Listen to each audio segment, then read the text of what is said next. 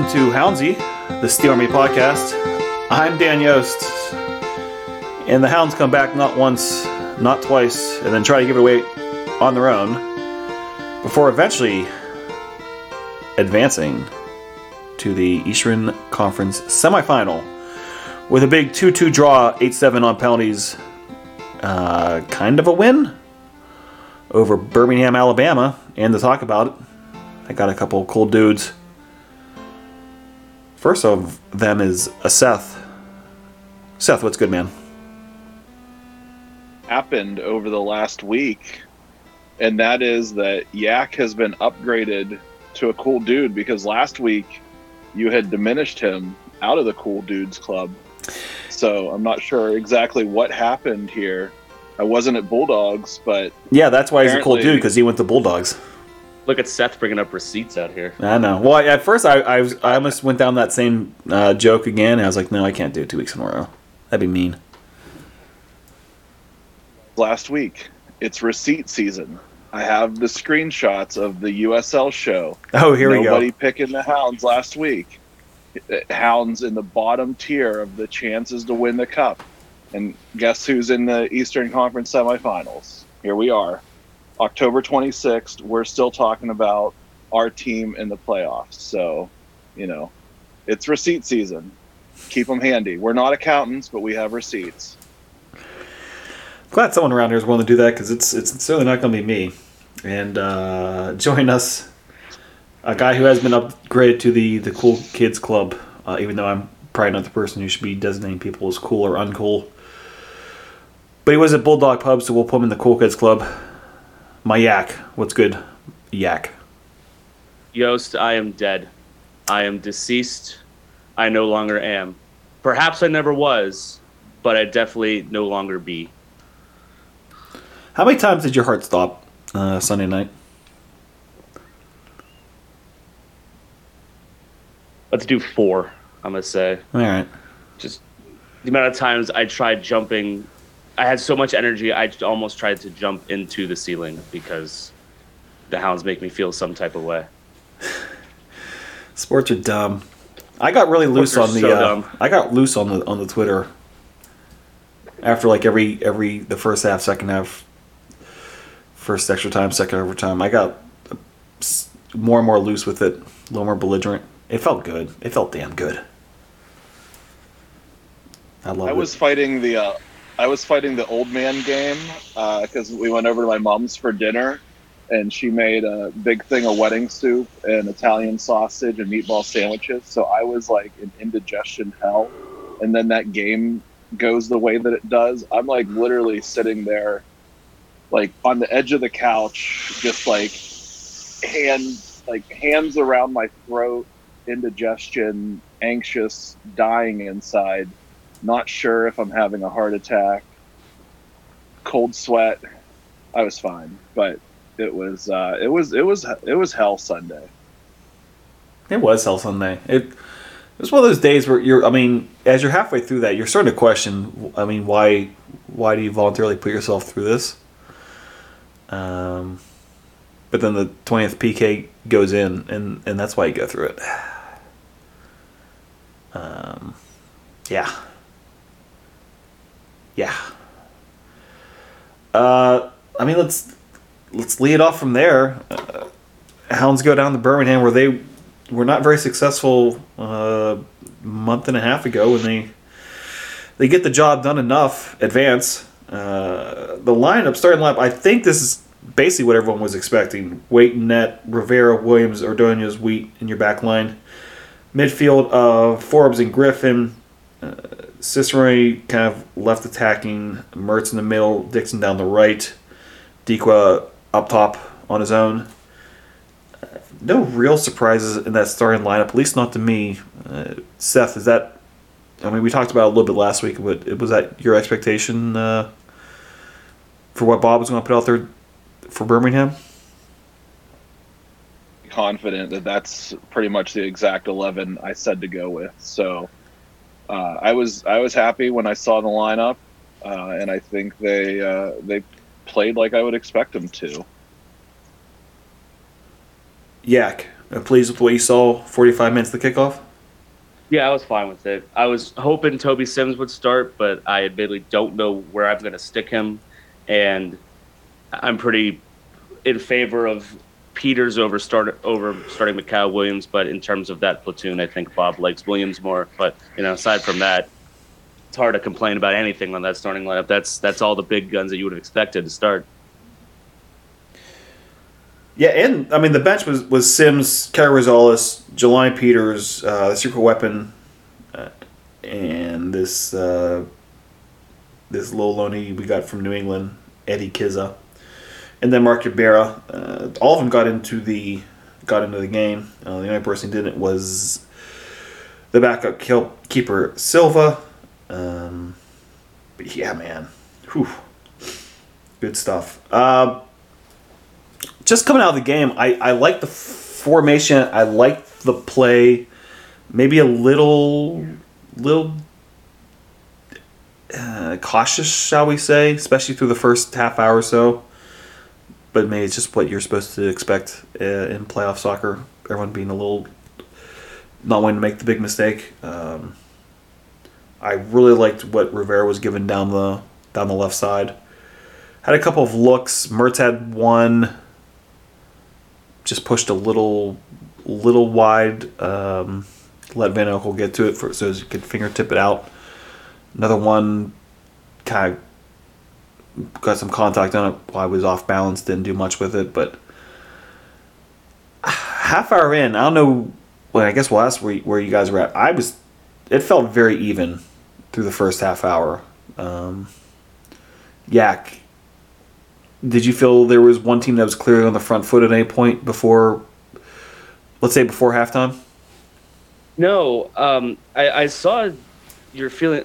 Uh, someone who shared your feelings from Birmingham on Reddit, like this is this was an even game, and maybe even Pittsburgh was better. At no point did I thought we had the upper hand. We had uh, a couple decent looks throughout the match, but it felt like Birmingham was clearly getting deeper in our in our end and was firing off a lot of good looks and some of them were lucky to have either been pushed wide or that Waite got his hands on. I, I thought Birmingham had control for just about the entire whole 120 minutes. See, I wasn't sure if they had control, but they definitely had the better looks at net. Uh, without you know, no spoilers here, but uh, I mean, I, I think in terms of shot stopping, Jahmali Waite just had a, a fucking masterclass of two and a half hours. Balled out. Yeah, Seth. Uh, let's say we're going to halftime. You're you're you're watching uh, only with the family, so you're not getting the, the full emotional wreck of an entire bar. Felt the Hounds were, were comfortably in it after 45 minutes. I I think if I would have had to like give it a, a position at that time, I would have said it probably it felt like it was like 55-45 Birmingham um, I, I, felt like they had the better of the chances, but I think you know one of the biggest things of it was was you know Waite did. I kind of talked about this last week. Waite did get that kind of first shot. It was like directly at his chest. He was able to handle it confidently, uh, and then he got that one big uh, save that he kind of he parried away, sent it up into the air. They were able to clear it away. Uh, so I think he was able to kind of settle in and get the match underneath him. Um, you know, you, you touched on, you know, Robbie, Robbie really dribbled in there well. Uh, I think it was, I think, I feel like it was in the first 15 or maybe the first 20 minutes. He, he went down uh, and kind of was uh, like Kavita kind of put an arm out on him and he went down and kind of got up like he was looking for a pen call. Oh, he was looking I didn't for it. really see it. I didn't really see anything of substance there. I wasn't like throwing the remote on that one or anything like that. I thought he got an opportunity clean off and uh, a guy that looks like he could be playing middle linebacker in the NFL put his tree trunk arm on him and sent him to the turf. So I did I didn't necessarily see anything there. But I, think I, I, I guess uh, I agreed. I just wanted to say I agreed with that statement, Seth. I'm sorry. I like I said, I think it was very even. It felt like a, you know, it felt like a UFC title fight. They came out and kind of were feeling each other out through the first half, uh, trading some punches, and uh, what, like you said, Dan, what you would expect out of a playoff soccer match. So then you get into the second half, uh, still a little back and forth, and then you typically get the the bodily subs at the hour mark. Uh, waits till seventy minutes into it, get the first uh, get the first subs of the match, and that is uh, Toby Sims coming on for Alex Dixon, which is probably the more surprising of the two, and then Kelly Rosales coming on for Shane Wiedt. At that point, Wiedt was on a on the only uh, caution of the match, so there was a little bit of logic, at least on that part, of, of certainly not wanting to go man down in a game like this, where he could be playing 120 minutes. Um, Dixon to me was was fine through 70 minutes, but not outstanding. Um, so the sub makes sense, and obviously you don't know where everyone's legs are at.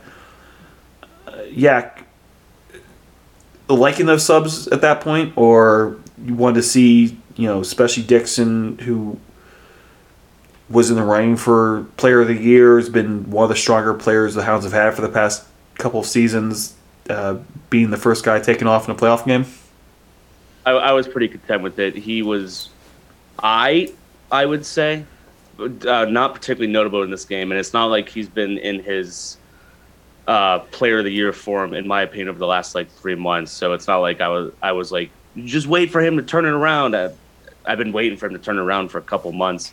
Um, I didn't notice it at the time, but I'm I'm kind of looking at because I wrote down the formation. They he subbed Bob subbed by side. Like Dixon and Wiedt were both playing all the way on the right. They subbed him out together, and the next two subs were playing all the way on the left. I thought that was weird uh, or notable, I should say um, I was I was pretty fine with it both subs. I think they make a lot of sense. Yeah, the Wiedt one. I mean, I, I, my first thought was that's a little weird, but Rosales is a bit more attacking, and then again, Wiedt on the caution made sense. Uh, Seth, any chance that Toby found his way into the game sooner based off his performance last week, or uh, it was just time to make that change? And it felt like Bob's riding a little bit of a hot hand uh, in that case. Um, I, I do, you know, you you mentioned like Bob usually likes to stick around the 60 minute mark for that first sub. I think in a, when you have a match that you have the opportunity to potentially play 120, I think you probably elongate that initial window a little bit further. Uh, so I, I, I I wasn't shocked to see Bob wait longer than normal. I think like when I see the clock start hitting that 60 minute mark, I start trying to look to see who's like going over and talking to the fourth official. Uh, but it there wasn't really any noise there. Uh, but yeah, I think I know Toby Sims has kind of shown himself as this little bit of a spark plug off the bench. So for him to come in for, I was honestly surprised that it was Dixon that early, and it wasn't it seems like in matches that the wings aren't getting much or aren't attacking very effectively, it seems like he likes to pull Russ before Dixon, but obviously that wasn't the case because Russ went the full 130. Uh, so um, I, w- I was kind of shocked that it was Dixon and not Russ, though. Yeah, I because Dixon's guy also eats up a lot of minutes, so that part surprised me as well. If, if it wasn't a a legs, you know, uh, fitness thing, but you never know this far in the season how guys are doing. I had not even considered the fact that he was taking off sides at a time, uh, starting with the right here in the 70th minute, but that kind of adds a little wrinkle to it that I had not considered before. Jump ahead to the 72nd minute, uh, Prosper Kasim scores off of uh, Juan Agudelo's assist. I'm going to lump both these goals together into a little bit here. On my views of it, Arturo Ordonez may be a little soft on his markings, and at least that's how I'm reading it. Um, and Kasim gets a little open space and uh, and buries it. Yak, what, what was your, your read on this goal? Superior play by Birmingham or, or a little bit soft defense from the Hounds? Um, which one was this? Was this the uh, the free kick? Yes, the free kick, the second, yeah, Yeah. then the, the header, and then the soft uh, soft lob. A, a little of both, obviously, uh, but um, props to Birmingham for pulling off a, a really well executed set piece and noticing where teams or the Hounds might be a little soft in marking and exploiting that crack. I think that's just that's good prep by them. Well, if you notice in the celebration, they all a bunch of them start pointing to, to the one assistant coach, which leads me to believe that they saw something on tape that they could exploit. Mm-hmm. That they they found something and, and drew up a play to work around it. And I mean, to lob that header in, that that's not terribly easy. Um, that's that's three touches that all have to be pretty pretty on the mark. Uh, so I want to say pretty well executed, but uh, yeah, a little little too. Uh, everyone moving up on the on the second touch of the ball and then letting the header float in free. Uh, a little disappointing. Seth, what was your uh, takeaway from the goal? like something that they've definitely worked on in, on the training ground. So I thought it it felt like something that they were accustomed to. And I mean, like you said, I mean, it takes three three well executed plays of the ball to execute that. But I, I think you know they obviously had it drawn up and were comfortable enough to run it in that position. So good on them. A couple minutes after the goal, uh, Hounds make their next two substitutions. As Seth has pointed out, this would be off. This is now your your uh, your left side. Rovira and Mikael Williams come off. Jelani Peters and Willie Eang come on. Uh, I don't feel like too much changed because of these substitutions. That uh, least nothing that I noticed. Uh, just kept kept the the train chugging down the tracks as best they could. Uh, Birmingham makes their next three subs, uh, taking off the uh, the goal scorer Kasim, uh, bringing on who will soon be a goal scorer in Bruno Lapa, and then the 86th minute former Hound Ryan James and his uh, bringing back the hair game after he, he lost it for a while comes into the game in the 86th minute, thinking how's this guy going to uh, end up royally fucking the Hounds over late in this game but uh, but he does not, as we'll get to in a second here. Um, then we get to the 89th minute, and Bob makes his fifth change of three in the in the in regulation, and he pulls off his uh, favorite player of all time and his long-standing club captain, Kenardo Forbes, and brings on Loney Edward Kizza. And I'm just going to say it right now, and Don heard me, and I think my brother heard me, and someone else. And basically, my my statement was something to the effect of, "Are we throwing in the towel? You're taking off the club captain for Edward Kizza, who already finds out he's he's not his contract's not being renewed by New England. Dude's gonna be looking for a job in a month, and this is the guy who's gonna come in in the dying minutes of this game, taking off the captain. Are you fucking kidding me?" And um, I shut my mouth real uh, real fast after that. First touch of the ball, heads it in, 1 1. Seth, uh, the rest of us can talk about the reaction of Bulldog. Uh, uh, what, what was your reaction? fell to the ground. Like I, I was just like I was at that point where I was like on the phone, had Discord up, was just kind of like watching the interaction in there, and I was you know I was starting to I w- I felt sad boy season starting to hit me. Like I was starting to have to realize that a team that I was so high on back in the earlier part of the season, thinking like we were a championship caliber team, was potentially going to be knocked out in the first round in in Alabama one 0 and I I was I think I, I think like subconsciously I was starting to accept that fate already, and then you know what a what a ball in by Mertz. I mean he I know we've uh, we've talked plenty of shit on the uh, the Hounds crossing conversion of late, and Robbie just plays a stellar ball in and finds Kiz's head and just I mean I I just literally fell off the couch like just couldn't even like hold my body up. and what makes it a little more sweeter, I, I kind of to it already. Uh, Mertz uh, ripping that ball off of former Hound Ryan James uh, to, to make it all happen. So that was because I've taken note that no former Hounds have scored on scored on the Hounds this year and kept that going. And Mertz doing doing Ryan James dirty, and uh, Kizza first touched the ball. One of those things, if he was if he was closer to the goal when he got the header, it probably doesn't work because there's not enough space for that for the angle to take effect. But from that, what seven eight yards out, enough space between that and the goal line that the angle puts it basically into the back corner. Yak. I know we've both been at bars when big goals been scored, uh, either the Hounds or, or otherwise. that reaction was just fucking magnificent. Or at least it was for me. How was it? Was it good for you too? It was as good for you as it was good for me. Damn right, baby.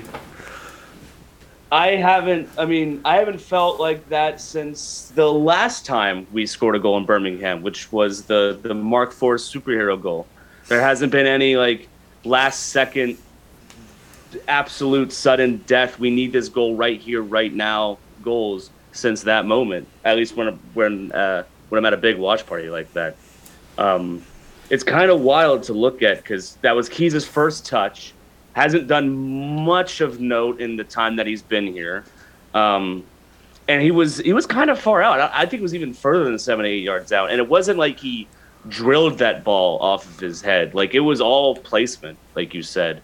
Uh, I can't believe it got there, but it just caught the goalkeeper napping. It kind of caught everybody napping. I'm looking at the screenshot of when the ball went in, and there are so few Birmingham players in the box. Everyone's up, migrating towards where Mertz fed the ball from, and it's leaving the box like shockingly really empty. As I'm looking at now, I don't know if they just had. Well, like, I think I think part of that is because Ryan James had it, and they're starting to transition the ball up the field, and then it gets ripped away from, him, and in two touches, it's going back into into the into the box. I think that plays part of it. I don't wish Hounds ill well at, for the most part after they leave Pittsburgh, um, but it doesn't seem like too many field players have good times once they leave Pittsburgh. Goalies are another story, but play, positional players seem to not be the stars they were in Pittsburgh once they go elsewhere. Quite true, quite true. Yeah, in the celebration, I mean, there was people at the bar clearly there for the Steelers game and some of them got into it. Some of them, I mean, we're watching, but not totally. To, I think in the celebration, I started, I just randomly started hugging people, and someone, including someone who was just there watching the Steelers game, and just got caught up in it. Uh, my apologies to that person, but so be it.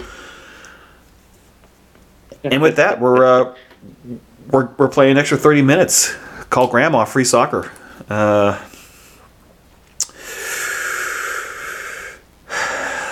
first 10 minutes in, not not too much happens in that at a time. And then uh, Mikey Lopez gets the ball, uh, actually, fairly nice nice ball in across to the top of the box. And Bruno Lapa basically puts it in the exact same corner. I mean, on the on the carpet, but puts it in the same corner that uh, Kizza did 15 minutes earlier. And it's uh, 2 1 bad guys.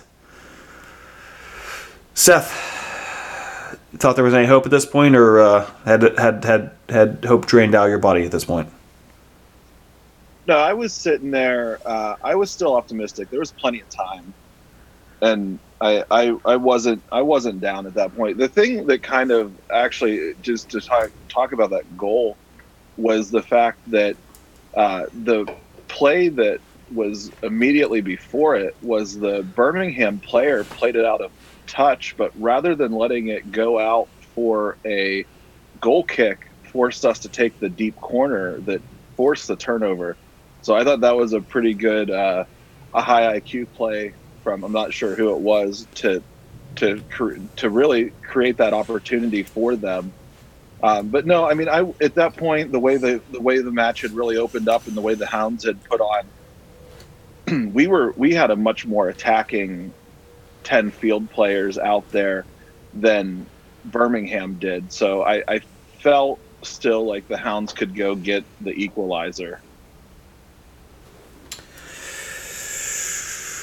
I had felt Yeah. fine-ish Fine-ish. when the goal Yeah. when the goal was scored. Like I was mostly accepted, but like we could we could still we could still get this because we had we hadn't played that well. But in in the pursuit of the tying goal at the end of ex, at the end of regular time, you know, the Hounds had started picking up a couple decent looks. Like they were putting something together. I'm like, all right, we just we'll just continue to get good looks and hope it goes in. It was immediately after this goal where Birmingham kept pushing, and it looked like we were just drained. Like any any hope of the last spark of energy that we had might have been completely toast after that goal. Like they just didn't have the fight in it once they were down one because it looked pretty bleak trying to defend for our lives for a couple minutes after that second goal. Another part, and I should have mentioned this earlier, but I'll, I'll circle back to it now. Uh, during the substitutions and, and a little bit of formation change, we got Danny Griffin kind of dropping back into what I think could kindly be called the Tommy V role. Uh, a little more defensive midfield position, but kind of a bit engine room in the same regards. And we saw this really for the first time that I can remember just last week at, at Oakland. I, think I, I was in the back of my mind, but I didn't say it last week. Is this Bob tinkering with ideas for the playoffs? But then he, he busts it out here. And that fucking guy can play pretty much everywhere on the field, can he? Special player. I think he I think he's too good for us, but I'm glad he's here. You shut your whore mouth.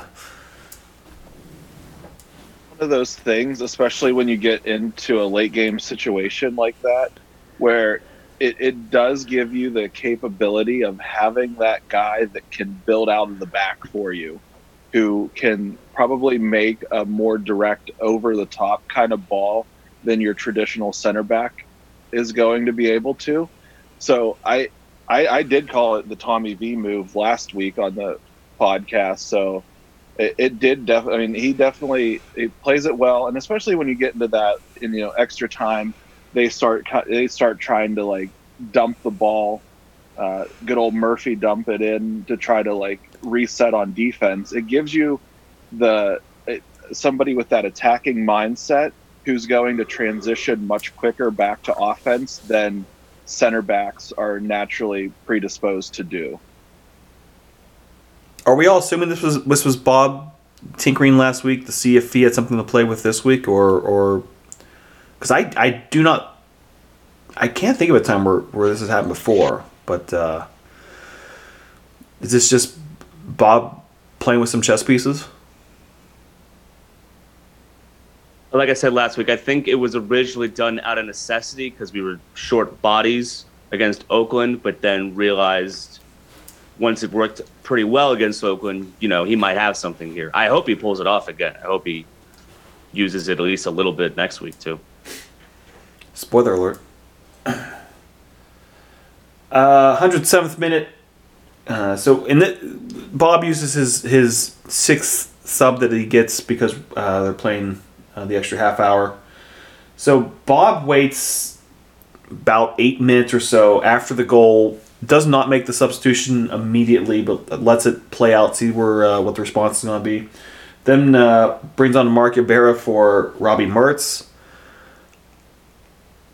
I will assume this is a, a legs thing because it doesn't come off as a terribly attacking type of move. Um, but it's the move that is made. Uh, that is the last substitute available on the bench unless you, you bring your backup keeper to play in an outfield position. And uh, things go quiet for another seven, eight minutes or so. And then. Uh, I don't even know how you want to describe this. I mean, uh, beautiful second division division soccer playoff craziness ensues.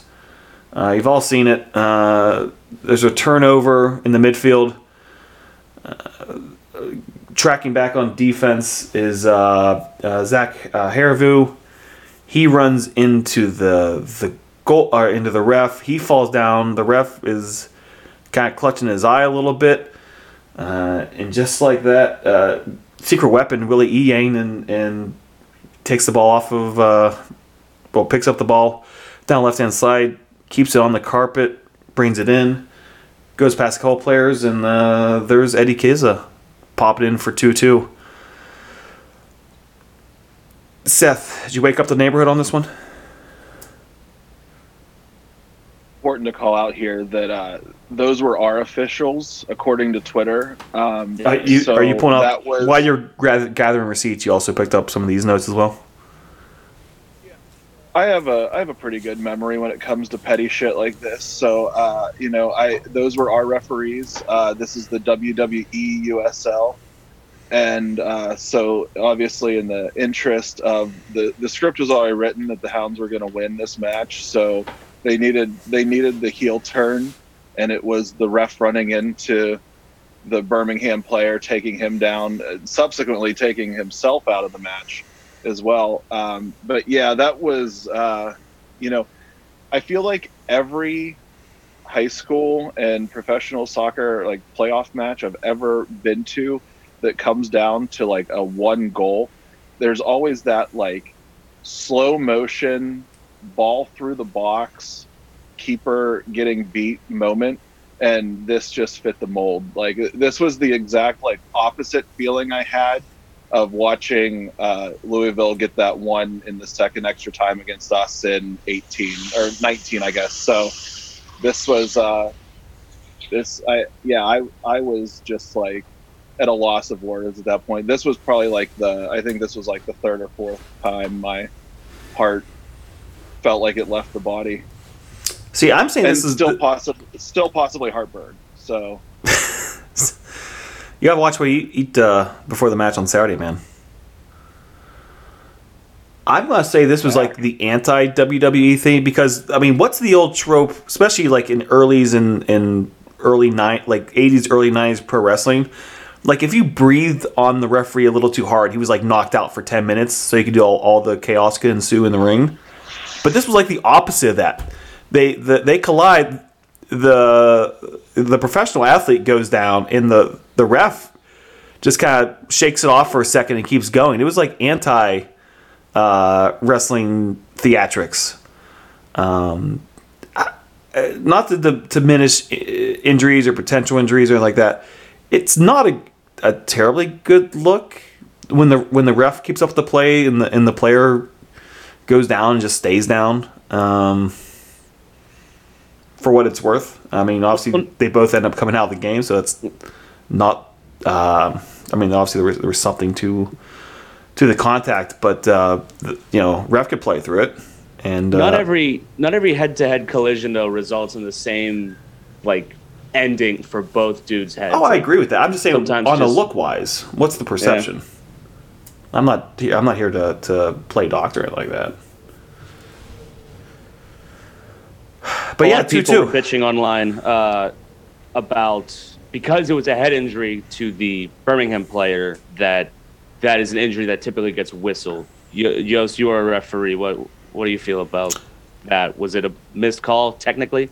Here, here's okay. Here's I. I mean, I've watched as we probably all have. I've watched the the highlights and I've watched the game back and, and the highlights a thousand times and the the game a second time. It took me a, a, a lot of viewings out to actually realize that they collided head to head. Um, the ref is not looking clearly. The ref is, is is the lead of the two guys that made contact. He probably has no great idea what he made contact with, uh, and he doesn't look back to see what it is. Uh, he just he, he stays up with the play. I don't think he has a reasonable ability to, to realize that there is a, a head injury behind him. He is shaking off his own little bit of contact and stays up with the play. And again, it, to me, it wasn't very apparent that, that they collided heads. I thought for the longest time it was like a, it was like an elbow or shoulder to, to the referee's temple area, not a not like a forehead to forehead or forehead to temple type of contact. Um, so to me, I, I don't think it's unreasonable to keep that play going. Uh, furthermore, it's it's it's not a terribly good look to, to whistle play dead when a team's attacking what five on three at that point. Yeah, it was total fast break point uh, already. The second that that ball was in a Hounds player's foot. You know, also and you you you blow that dead in the the dying minutes of the second over. You know, added extra time. It's also not a great look. So, I mean, I, I just I guess in conclusion, I don't think there's a there's a clear cut answer in this. Um, and that's the beauty of uh, playoff soccer. Sometimes chaos takes takes takes hold, and everyone knows I love some chaos.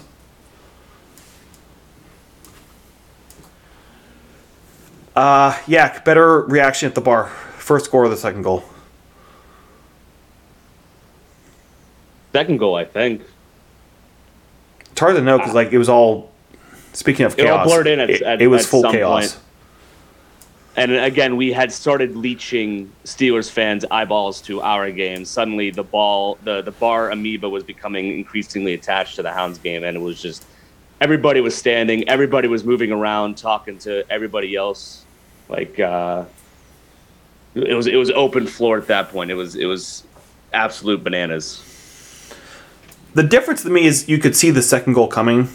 Uh, Also, you saw the break come, so there was a bit of a energy rising in the room for the you know five seconds leading up to the goal, as as opposed to the first. It just that shit came out of nowhere, so it was more Mhm. reactionary than it was anticipatory. Um, but fucking hell, are like playoff goal hugs like some of the best hugs out there. It built differently, man. Yeah. Just beauty. Just absolutely beautiful stuff, man. Loved it. Uh, long delay because of uh, the referee trying to get stitched up. Eventually does not. They actually swap out with the fourth official. Um, play off the last few minutes, and then we're going going to kicks from the mark. Did the original head ref become the fourth ref then, Yes. or did he just? Yeah, Okay. yeah. He, he falls back and, and becomes the fourth official. I know if he was stayed involved, or if he was like, "Go to the locker room, kid. You're you're done for the day." No, there's actually a, somewhere in the I think during the kicks. Oh, it was um, during Ybarra's kick, I believe. They is when the first time some some of those mini balls got thrown in the field, and so there was a delay, and they they they cut back to who was the the the ref now the fourth official talking to Bob about what's going on. He has this this big ass dopey looking bandage over his head. Um, as he's trying to, you know, he looks i mean somewhat in all respects he looks kind of sad and pathetic with like the disheveled shirt and this big ass bandage over his forehead uh, trying to still be the presence of authority with bob who looks very annoyed at the whole situation. Um, so i took a little bit of pleasure in that. It just uh,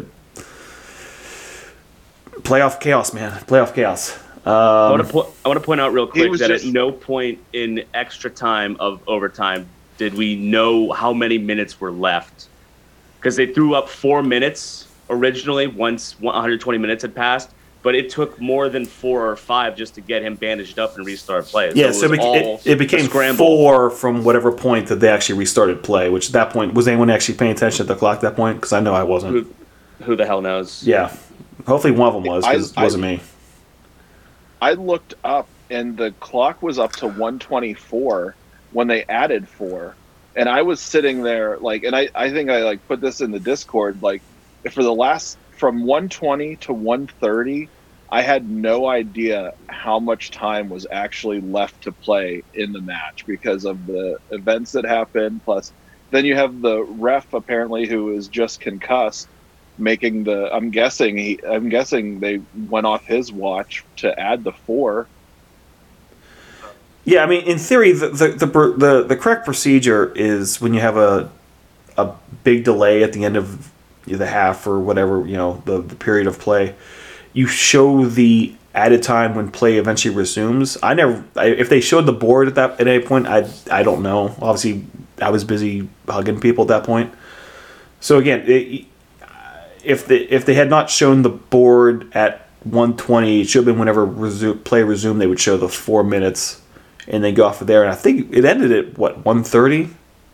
At least 130. Yeah. So uh, even it's for a 130 if it resumed at um, 124, 125. They may have shown four, and may have squeaked out a fifth minute from there somewhere, but so be it. Uh, however, I think there was another blood stoppage. The guy who came on for Herivaux wound up. Uh, he wound up getting. Uh, they had to shove a gauze uh, strip into his nose. that would be a, a Grayson he- DuPont who who comes in to be a, a key figure in, in the final events here as well. However, that's not the only substitution they make uh, in the dying minutes of, of second added extra time.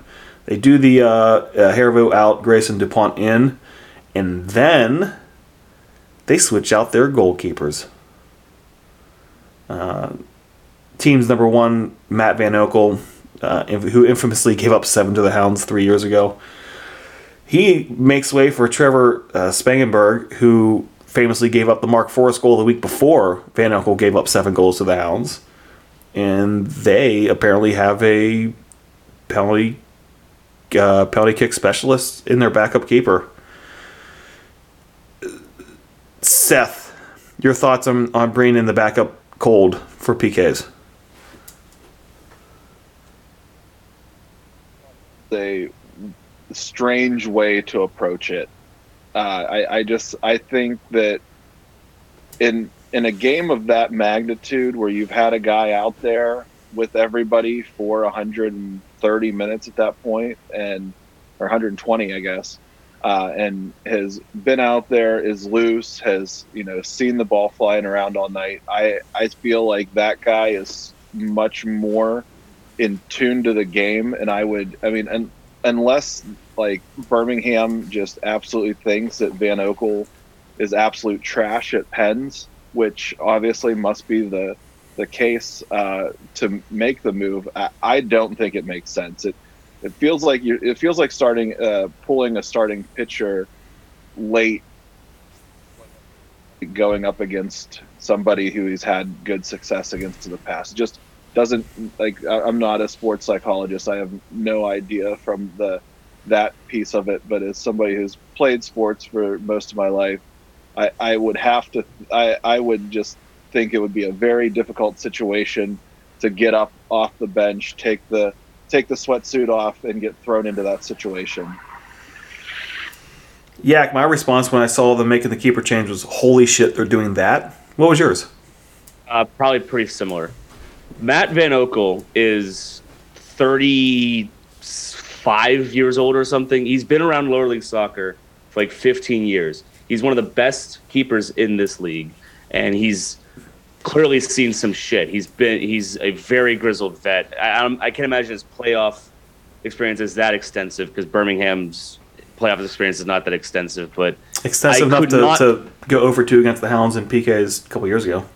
I could not believe that they took off Matt, Matt Van Oekel. I, I don't care that Spangenberg may or may not be a, a PK specialist. It just does not make sense to me. And it was like I was beside myself in a good way that they did this. It was I might have been the first time all game where I'm like, we have this, guys. We're now going to win. Here's my For all wild- I know, they, for all I know, Spangenberg hasn't played a professional game since he gave up the Mark Forrest goal. He might have been sitting on the bench for like three years. I didn't even look up how many how many minutes he played this year. It's not worth looking up now. Here's my wild theory that could be completely accurate or total bullshit. At this point, does it play into the Hounds' hands that they've only had one PK this year, and the person who took it is not on the field? Meaning they have, they being Birmingham, have no video of Hounds taking PKs or any of these guys taking PKs. You're looking if if they were doing research that far back, they were looking at, at guys from years previous, and you're looking at a bunch of guys who played, especially if you're looking like at Toby Sims or, or Arturo Ordonez or goes guys like that, guys who have not taken a professional PK ever, and you're looking through their college stuff. Not saying that Arturo Ordonez has taken a lot of PKs as a as a pit defender, but is it, is it in that point the thing we've been bitching about all year about the Hounds not getting PKs that suddenly turn into a positive that there is no real video to study of what these guys' tendency would be. Uh, any any thought that I could be onto something, or am I just like just being a total bullshit artist? Yak. it's it's believable, but I don't buy it. I, I'm, I'm I would rather have experience than uh, the the no. I'm no not saying I'm not stuff. saying it's better. I'm just saying does it turn to a positive in that moment? Of course, I'd rather have a lot of PKs throughout the year. a But, little bit. But in this moment, is has this now returned this negative into a positive? Sure, yeah. Seth, make me feel good about myself. Dan. I think uh, you know, like you said, there's no video hardly of these guys taking PKs, so you're not, you know, there's no stats on their tendencies, what way they're going, hard, you know, are they are they shooting it hard towards corners, low, anything like that. I I, I agree with you. I I was I am uh, in the same line of thinking. Thank you. I appreciate that. I'm just quickly looking at their. So guys who had matches for them. guys who took penalties for him. Prosper Kasim was out of the game. Agudelo was Out, out. dubbed off. Bruno Lapa was in and failed to convert his. And Mateo uh, Bunbury was not in the game. So He's there's not at least one guy. one. Valor, Hmm? Valor Raby was in the game at that point. He was subbed in. Who was in? Did you say Balo Raby is the last one? No, Bunbury. Oh, Mateo Bunbury. I'm sorry, I misheard. Yeah. I don't even know who that is. I came and see him. Yeah, he's, he wasn't even on the 18. It felt to me like it was like the opposite of the Beth Steel penalties. Oh, like where we had like where we had flipped over and had a bunch of defensive players on uh, that weren't used to taking penalties. I mean, obviously we didn't have experience at penalties, but it felt like at least we had guys that are more confident with the ball in their foot. I I felt I felt like after 130 penalties were in the Hounds' favor at that point. There's also the part that we've seen uh, Jahmali Waite save a couple penalties this year. Like the guy, at least he, I felt like he gave us a chance. Uh, going back to the the, the penalties with uh, Birmingham back in 2018, it it I mean, you almost had to expect like someone needs to miss the net because, or just have a really bad take because there wasn't going to be a, a, a, an intentional save at any point. The impressive part of it was all 20 were on frame. Yeah, no one no one missed the yeah no one was off target, which is, I think is nice in terms of just like adding to the drama. Everyone's you know at least hitting the target from 12 yards out. on as as we were getting deeper into the penalties, and especially when we like it got to like eight and nine, like rounds eight and nine, my mind as a Manchester United fan was I was almost back to the uh, Europa 2020, I believe, final whenever they lost in penalties to Villarreal, and it was De Gea who had a fan- fantastic uh, penalties uh, in in net ha- turned around and had to take the penalty and got stopped by the opposing keeper. Oh, I so forgot about that. So, my that. mind, I I have like I had apparently a little more PTSD from that moment than I had given myself credit for. So that notion started coming into my mind. So I was like I I was like getting real antsy at that point. Jahmali Waite saves the first two. Yak, did you think did you think it was over at that point? I did. I a hundred percent did. I was like, we just need two good results out of the next. How many is that? Six takers. Like we got this. It is in the bag. We did it. Seth, did you think it was over at that point? It is, honestly, after he stops the first one, and Toby Sims just comes up, and you want to talk about a professional penalty take? Like he he's comes up there, he stands directly behind the ball, and then just hops over to his left and comes through with that right. Like that was, I mean, I was really impressed. I, I know we've talked about like Is he a defenseman? Is he a midfielder? Like, what's the deal with this guy? That I mean, he looked like somebody who knew what he was doing in that situation. He's he, he's a fucking athlete, is what he is. Dude's an athlete, and he's got he's got ice coursing through the veins. Very clearly, just the Sure. ballsiest dude there. When all the next Hounds penalty takers are all of our most experienced dudes still in the field and our forwards, like Toby Sims Wester showed up to the to the post uh, ex- extra time huddle and was like, "I want this ball. Give me the fucking ball right now." Yeah, because I mean, after that, you got you got Griffin, Dikwa, and Cicerone. The one's taken next, but you, you go to your your rookie defenseman, and yeah, I'll set the tone. And he, he just went out there and did a job. God, he better be back with the team next year. That's all I'm saying. yeah, he better He better be fucking back with the team next year. Fuck. think going you have to think going into a playoff match like this like bob probably had a penalty kick lineup drawn out and he's probably sitting there looking at it going dixon off forbes off mertz off Rovira off like he's probably like completely like, he i mean we wound up going 10 but bob probably on his list is looking at like 4 through 14 at this point So I mean, of of the five who went first, two two were guys off the bench and three were starters. So I mean, I, I yeah. Do you walk in? Do you have, do you have a list of five made before the match, and you're you you you're assuming if we go 120, these are the guys who are going to be on the field?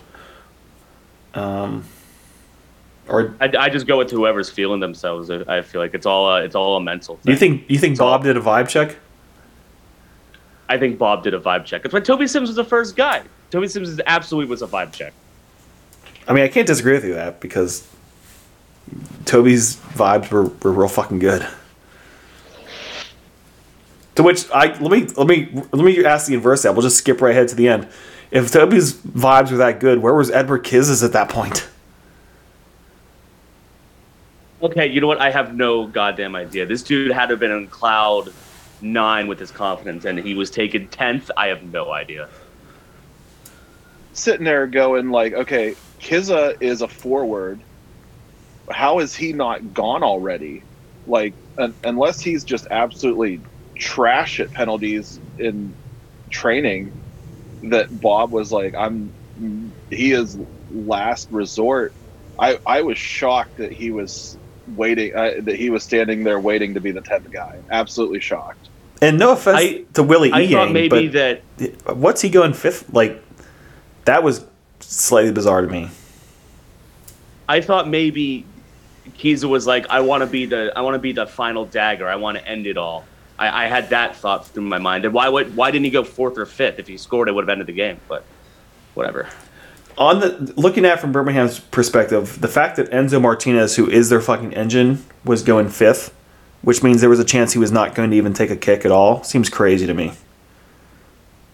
I mean, it would have been a really bad look if, if this scene ends in, in four rounds and that guy is still waiting to take a kick.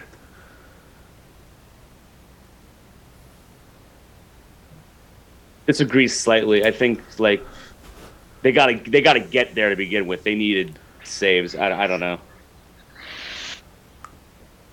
And Enzo Martinez, like that dude, his uh, his uh, like level of uh, antagonist has like grown greatly throughout this year. Like, I'm not gonna I'm not gonna give him the credit of like a James Chambers or someone like that, but I I like can confidently say like I do not like that dude. No, he knows how to shit house. That's a name I haven't heard in a while. I mean, if there's ever if there's ever a, a Tay to bring it up, it's spot kicks in overtime. Yeah, That dude's got uh, he's he's coaching somewhere now. I'm sure. I mean, yeah. I've- I, I can't remember where it was at, but yeah, his name just came up uh, attached to a coaching gig. Good for him. Gosh. Um, so I mentioned before we had the there was a stoppage before uh, Ybarra took his kick where the the that was the first of those mini balls getting thrown on the field. Uh, Mark buries his and then starts uh, he starts waving to the crowd. I think he may blew him kisses at some point. I, I fucking love round that crowd up like that. Absolutely. That's another rookie with with with that kind of ego. Good for him, man.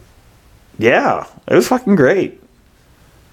of Um, it was like Speng- Spangenberg was like trying to get the crowd in. He was like he was arm pumping the crowd to get into it as they're cleaning the mini balls off the field. Like yeah. Oh no, he was he was more than happy, and he noticed, especially as as that went further and further on, he was taking more and more time to get back on his line, trying to trying to. Uh, I'll assume sort of like ice the kicker a little bit, like let him have to think about it a little bit longer. Like he was deliberately trying to delay these kicks from from taking place. Just just not enough to get booked or anything like that, but enough to to try to win the the psychological battle. He was he knew what he was doing. that really shocked me about the spot kicks at the end was I feel like we live in the day now where like anytime you see a penalty, like I, not a- any time, but I feel like probably at least for me, it feels like one out of every three penalties in the Premier League gets retaken because the keeper has a has both feet off the line. I was shocked that no kicks were retaken because of that. And I I was watching on the replays. I don't I don't remember one where it's like, ooh, that was even close. Like, especially uh, especially on like Waite's saves, his left foot was not coming off that. The heel of his left foot was not coming off the line at all. Like clearly, Uh, he he was figuring out how to get that that little read where, read where he thought the kick was going, and then get that get the right foot forward. Most times the right foot forward, and then and kind of then jump off the left.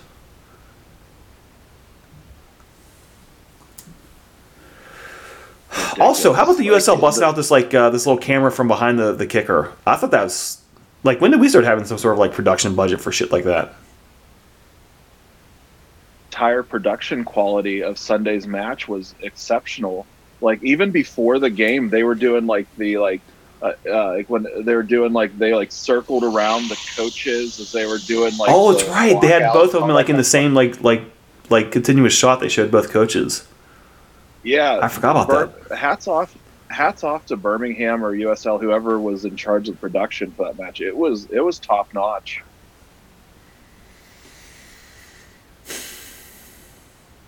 So, uh, Jahmali Waite saves the aforementioned uh, Dupont, who came in in the 120th minute. I like on the on the highlight clip. It's the the announcers mentioning this is only his fifth game of the year as he as his I mean really pitiful shot is taken that uh, Waite reads like a fucking book, and then uh, Eddie Kizza comes in. I guess did not have good vibes maybe, and comes in kicks tenth and. Um, and, and ends that game. And just as he did on the second goal, he, he puts the plugs the plugs the uh, the ears as he kind of sidesteps in front of the section and just just basks in their fucking hatred for him. And um, I'm just gonna say when when the Hounds build the the Eddie Kizza statue somewhere, one it needs the pose needs to be him with his uh, fingers plugged in his ears, and if they have to to direct the statue so it is facing towards Birmingham, wherever it is on on the uh, the grounds of Highmark Stadium. It just has to be directionally facing towards Birmingham. Make it happen. Yeah. Incredible. Uh, that one goes in again. As I said, when when it went to five five uh, or went to three three after five rounds, I was convinced they they had gifted the scene away. Felt a little more, just a little more optimistic when uh, Birmingham's tenth kick was saved. When Kizza buries it, uh, I was standing behind my brother. I think I lifted him off of off of his bar stool and completely into the air. Um, completely losing my shit, hugging anyone around me. Yak, you were kind of in the air section of the bar where there was people just buried all around you. What uh, what happened on that side of the bar? I don't. I. The first thing I remember was running around the bar and hugging the Jesse, the bar owner, and jumping up and down with him for a couple seconds before I returned to doing I don't know what. I don't know if I did any actions before that. I just remember being a, a, ball of nerves and then just yeah, and then loving anybody I could find. But I distinctly remember running around the bar and hugging Jesse, the bar owner. Seth was is he losing their shit? Actually, so Lashandra had just came out of putting Izzy down to bed, uh, whenever penalties started. So, as the person who's been uh, continually drowned, uh, gra- uh, dragged to Hounds games over the last five plus years, uh, we got to actually watch the penalties together. And as the person who stood there and consoled me after Beth Steel and after the Louisville 19 and watched me be completely miserable after the last Louisville playoff loss. Uh, it, it, felt pretty nice that we could actually stand there and celebrate uh, a penalty win. So we were we were pretty excited. We were trying to keep uh, the dog at bay. The dog wasn't understanding of why we were kind of jumping around the living room a little bit. So had to keep the dog quiet. But yeah, it was it was great to be able to experience that with my wife and uh, finally see the Hounds get back in the correct side of a playoff result. Yeah, uh, uh, the next half hour was basically a blur. I totally forgot that there was even a Steelers game on at the bar. I was just sitting there muttering "Holy shit" to myself, um, just drinking whatever drinks were like thrown in my within my wingspan at that point got annoyed that we weren't well, like why are we not throwing on the jukebox and getting all the jams going? And it's like oh yeah there's a stereo game going on. My bad. Uh fuck that felt just if i mean it still feels good. It just there's only so way so many ways you can restate holy fuck that was great. Uh, but holy fuck that was great. Holy fuck. That, that was, was great. great. Yeah I still put it behind the 7 0 thrashing a couple years ago just because I was like exercising of demons and getting Tuffy out there in the second half in a in a monsoon. Just a speaking of vibe checks it was just like the, the greatest vibes you'll ever have and you knew for an hour what, how that game was going to end. Um, so i'll put that above sunday night but not by that much because sports are sports do dumb things to our psyche, don't they?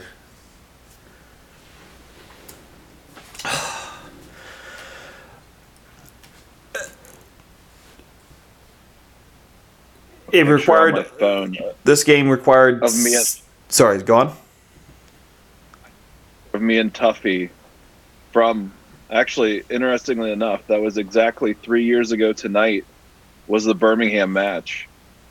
I uh, yes. selfie, me and Tuffy stands in the flesh. What a night! What a Those crazy, crazy times. night. Good times are here again. Yes. Uh, this game required, as I mentioned before, 17 of the 18 players on, on Bob's squad that night. Uh, hard to say he got the substitutions wrong at all, just based on on Kizza coming, you know, scoring on the first touch, scoring in in 118th 18th minute, I think was the official time. Um, 16th. 16th. And then, you know, Ian misses the kick in spots, uh, but has the assist. Toby off the bench going first, as we talked about. Just uh, for as much as we question the depth of the Riverhounds bench at times, uh, the depth worked out quite all right Sunday night.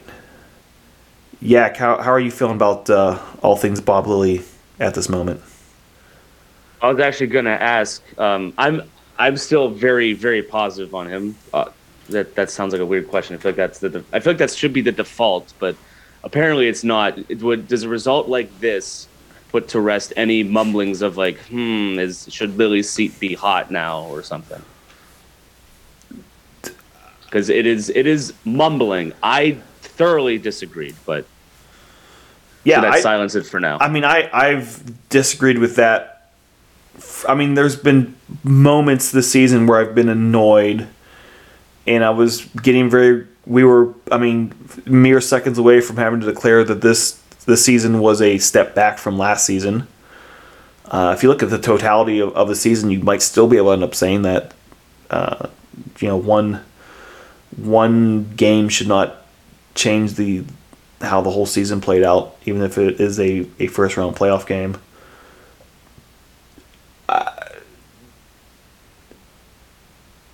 when the games in theory matter most, he didn't seem to put a foot wrong. I mean, I sat there for a while questioning why Vosvik has basically gone missing, and then uh, the guy who was signed as a as a keeper after the season started and, and somehow became the number one fucking played lights out. And the big expensive signing they made in the offseason doesn't make the 18, yet this guy that they picked up on loan from New England after he wasn't really getting minutes with Memphis comes up fucking huge. Uh, in these big moments, it's hard. In the substitutions all worked out. It, it's hard for me to say the guy put a put a foot wrong this week. And if we're going to put more weight on playoff games than we will regular season games, which we can have that conversation some other point. But if we're going to say that these games matter more, then you're going to be hard pressed to make an argument that uh, that this conversation needs to take place.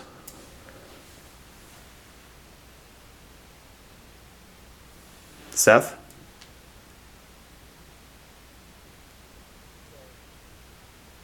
Take a little bit more of a turn from you guys because I have been the one uh, who's thrown it out there on the over overreaction Sunday that I thought that Bob was going to be relieved of his position at the end of this year.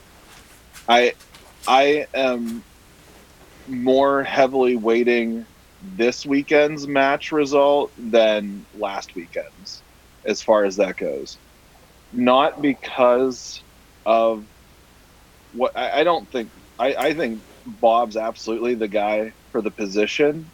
But I, there's been times this year where I've been wondering if the message has gotten old and uh, culture change wouldn't be a bad thing. So I'm I'm still kind of going to say that the jury in my mind is a little bit out as far as the hot seat talk goes. Um, but I, I, I I'm eager to see if he can go out and put on another uh, master class like he did last weekend. The only pushback I give to that, and this this might be more of a conversation for the off season, but because I agree that this the message can get stale, and that good coaches can run out their course in, in towns. The difference being that all these guys are on one year contracts with an option year if the message gets in what's the, the the idiom or idiom is like it's always easier to replace the coach than it is to replace the players shit it might be easier to replace the players honestly and so if the message gets stale you, you it, it at some point becomes easier easier to swap out the pieces that are hearing the message instead of the messenger uh, so in other I scenarios definitely I think this is definitely an off-season conversation because it, this has also been something of Bob's doing. Bob, as the guy with the control of roster, has set the team up in this fashion that everybody's on this one plus club option type contract. So I'm uh, let's I'm gonna I'm gonna put away the demons for tonight and say that let's. Uh, let's move on to talk about this weekend, and we can we can uh, philosophize. Uh, we can get into the philosophies later as to whether it's the uh, it's the as you said the the message or the messenger. Yak, the Hounds play again this week. I don't know if you heard. Famously. Yeah. Going down to Louisville, uh, Hounds in Louisville have only played a couple times in the postseason. It uh, has yet to go the Hounds' way. See if they can change this week. 7:30 at Lynn Family Stadium on Saturday. Yak, what's your thoughts? Well, I could look at all the stats of what Louisville did and compare Riverhounds to Louisville. Um, and there are some things that give us hope, but like Louisville is a juggernaut because they do just about everything very well and they run a roster that is like 17 players deep. A bunch of players have 100, 150 game experience with Louisville. It's it's it's going to be very very tough. Um, there's a reason why, if we were to knock them out, it would be their worst result ever in the postseason because they know how to get shit done, and it's super fucking annoying. But sure, we can do it. Nice, good insight. Seth, uh, a bit more optimistic than Yak. We're gonna go to Louisville Saturday night. They're gonna play 90 minutes professional soccer, and it's it's a playoff match. I mean, I I hate to get into the whole cliche of anything can happen, but I I really believe that, and especially with the experience and the midfield that we have, I I, I feel like I've harped on this multiple times, but like I don't think, with the exception of some really elite players across the USL, uh, but with that, you know, with them excluded from this statement, I really can't think of a better three that I'd rather in this system than Danny, Kenny, and Robbie. So I think with those three, and then you have the pace up top with Dikwa, Russ, and Alex Dixon.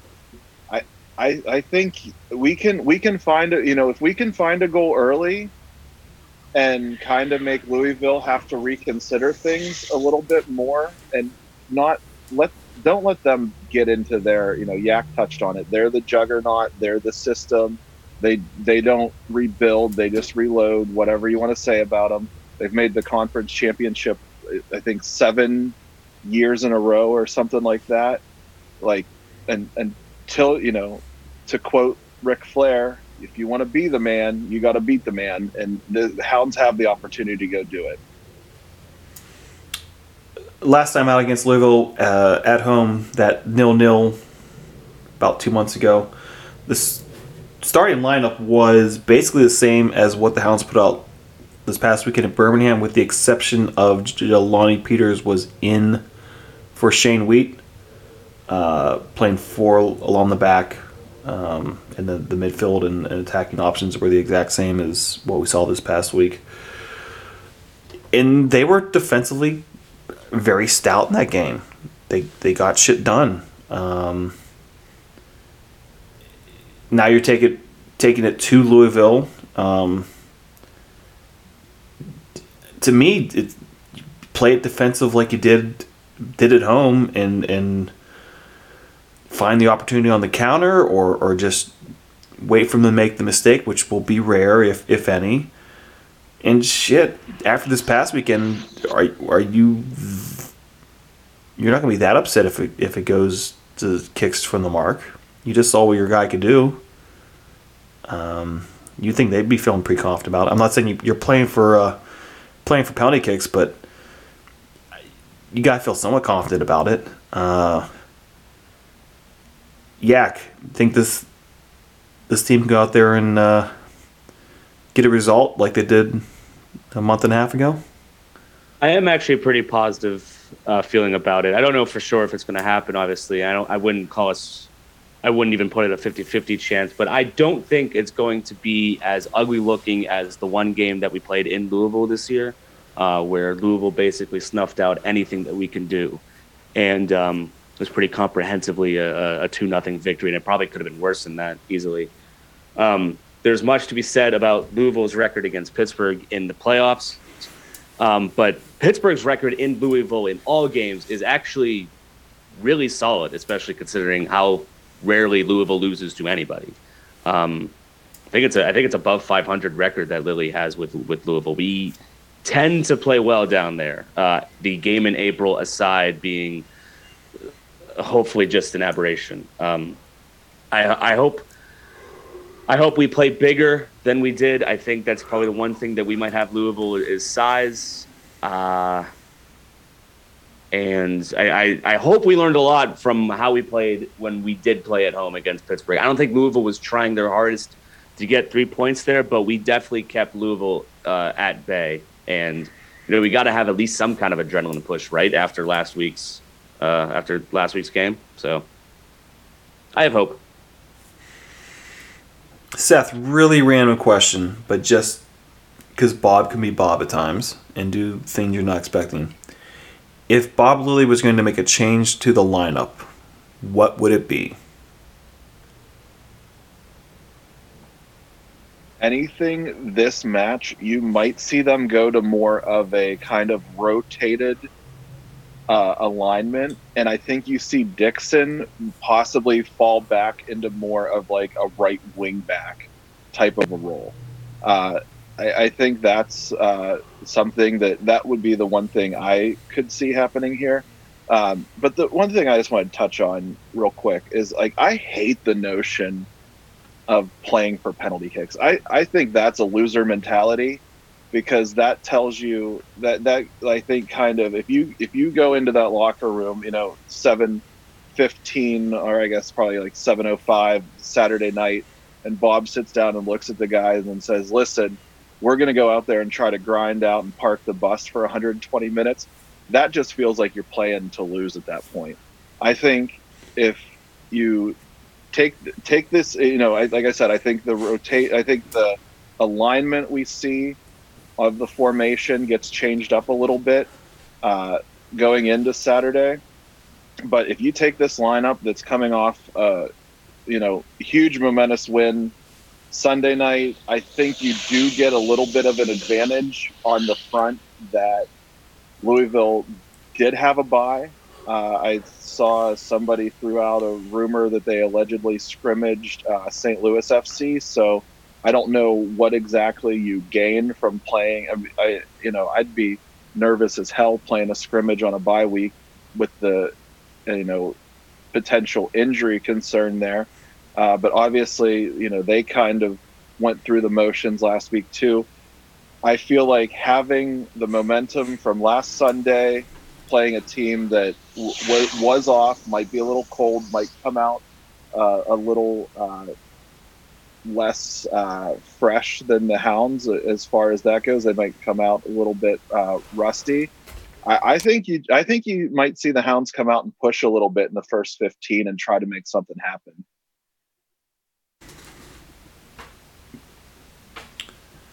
I don't know about parking the bus, like you said, but I wouldn't want to try to go. I, I would hope to avoid another two hour game no matter what. I don't know if we can do that in back to back weeks and still be like evenly strength when it comes to energy levels by the end of that 120 marathon again. No, I'm, and I'm certainly not saying you're playing four penalty kicks, but all of a sudden you get late in that game and it, you start feeling a little more confident about your chances. I'd say. Um, yeah. And I think you have if if there's anything real positive to take out of this is I think everyone is going to feel more confident about the about the bench than they felt in years, not years, but weeks. Because uh, I didn't see that coming out of out of our depth, and I don't think a lot of people did. And fuck, they stepped up, stepped up big. And it's been a while. yeah. So, the plans for Saturday. Let's let's throw it out there. One, if you want to go to Kentucky, uh, check out Steel Army Discord. Look at the um, Steel Army Twitter page. Look at that Riverhound supporters group on on Facebook. The link for the tickets is there. Um, so we'll have a find, get figure out how many people are planning on going down there. Uh, people from Louisville have already reached out, extending the the tailgate olive branch. Not saying we people have to necessarily uh, grab hold of it, but that uh, that invite's already been put out there. If going to Louisville is not in the cards for you, uh, same as last week. The Hounds are doing their thing at Mike's Beer Bar on the north side. We're doing our thing at uh, Bulldog in Morningside. Get to one of those two places, whatever your whatever your speed is, just get out there somewhere.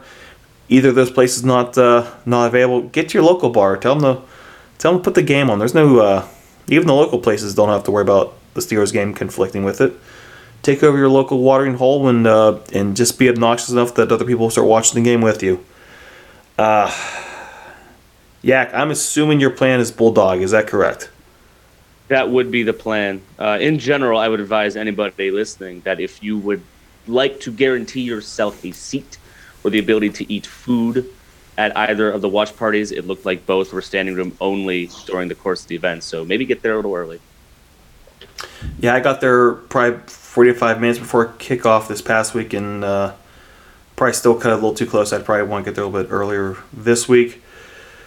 Seth, still gonna be watching with the fam up north a little bit, or uh, possibly making the journey down south towards the city. Big, uh, I'm a big momentum guy. I think I'm gonna probably, uh, you know, try to eat the same dinner, be in the same spot on the couch, Have the same all heartache. that kind of stuff. Yeah, I'm gonna, you know, make sure the uh, the heartburn's ramped up. Um, one thing to mention though about the the official Hounds watch party, they tweeted out today. They're actually asking people to RSVP for it because they're expecting such a crowd. So if you are anticipating on going to Mike's Beer Bar, go check the Hounds Twitter. Uh, there was a form on there you had to fill out. So Are you sure that's for the wise. playoff game and not for a World Cup thing? They they're, Oh, have you are right. they I have registration Okay. for both of them. My bad. Yeah.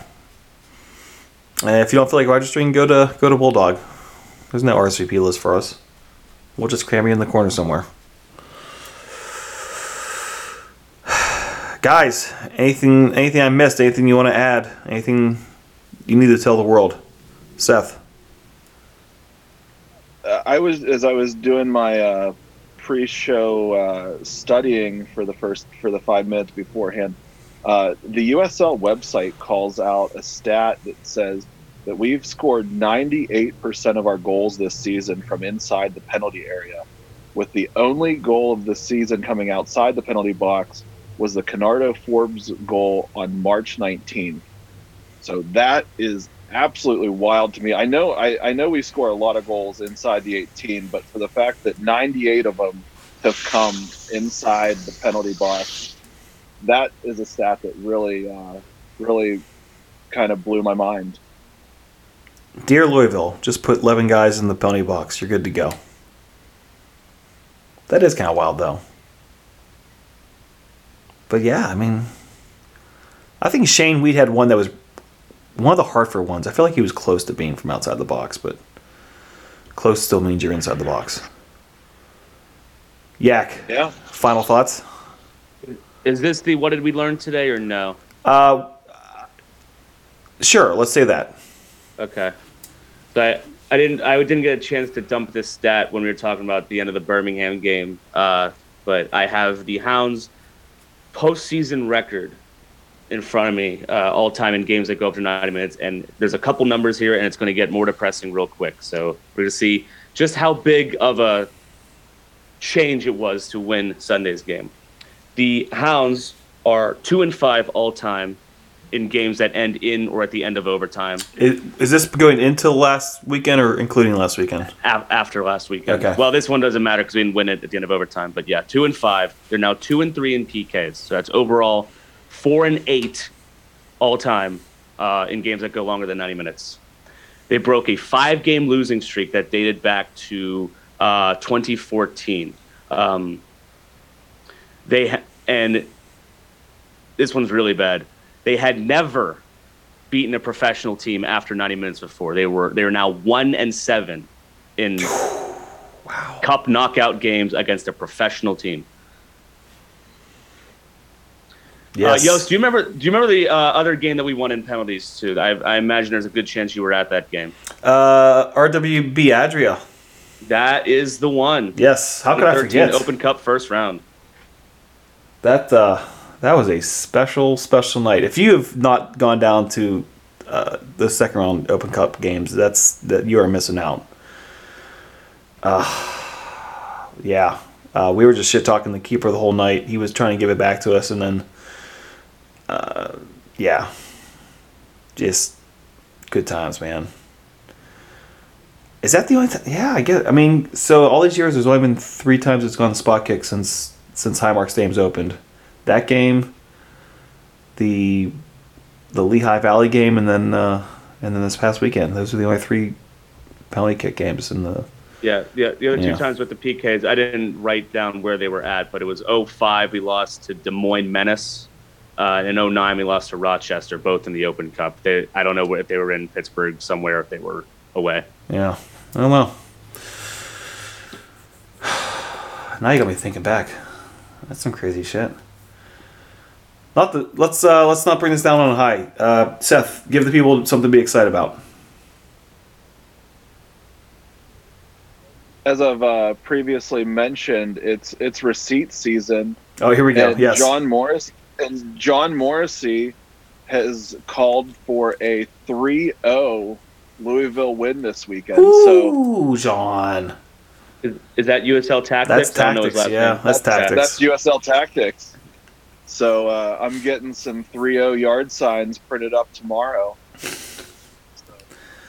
Uh, get the uh, get his PO box and start start. Yeah. Dude's out here rooting for the Empire over the freaking scrappy underdog. Screw that guy. At least for one week. USL Tactics supports Soccer Holdings LLC. Jesus. Are we, are That's we, some slander. Yeah. We'll save that conversation for the off season as well, shouldn't we? Just saying, there might be uh, game might not be as heavily attended as you might expect. We'll leave it at that. Oh well, guys, it's been fun. Close to an hour and a half. That was, uh, and we didn't really even get into the all the mini ball throwing bullshit. Shout out to Shane Wiedt for throwing out the double birds and, and whipping the ball back into the crowd after the win. Um, we see you and we appreciate you, Shane. We'd like to thank the Beautiful Game Network for providing the online hosting of Houndsy. Check out the wealth of soccer content being produced weekly at bgn.fm. The Houndsy theme music was composed and performed by Rocketman and the Space Babies. Check them out at facebook.com slash spacebabiespgh. The show is produced by Joe Majorak. Email the show at steelarmypgh at gmail.com and put podcast in the subject line. All complaints about the show can be sent to nick.noble at mail.wvu.edu. On behalf of Yak and Seth, I'm Dan Yost. Thank you for listening, and we'll be back again soon.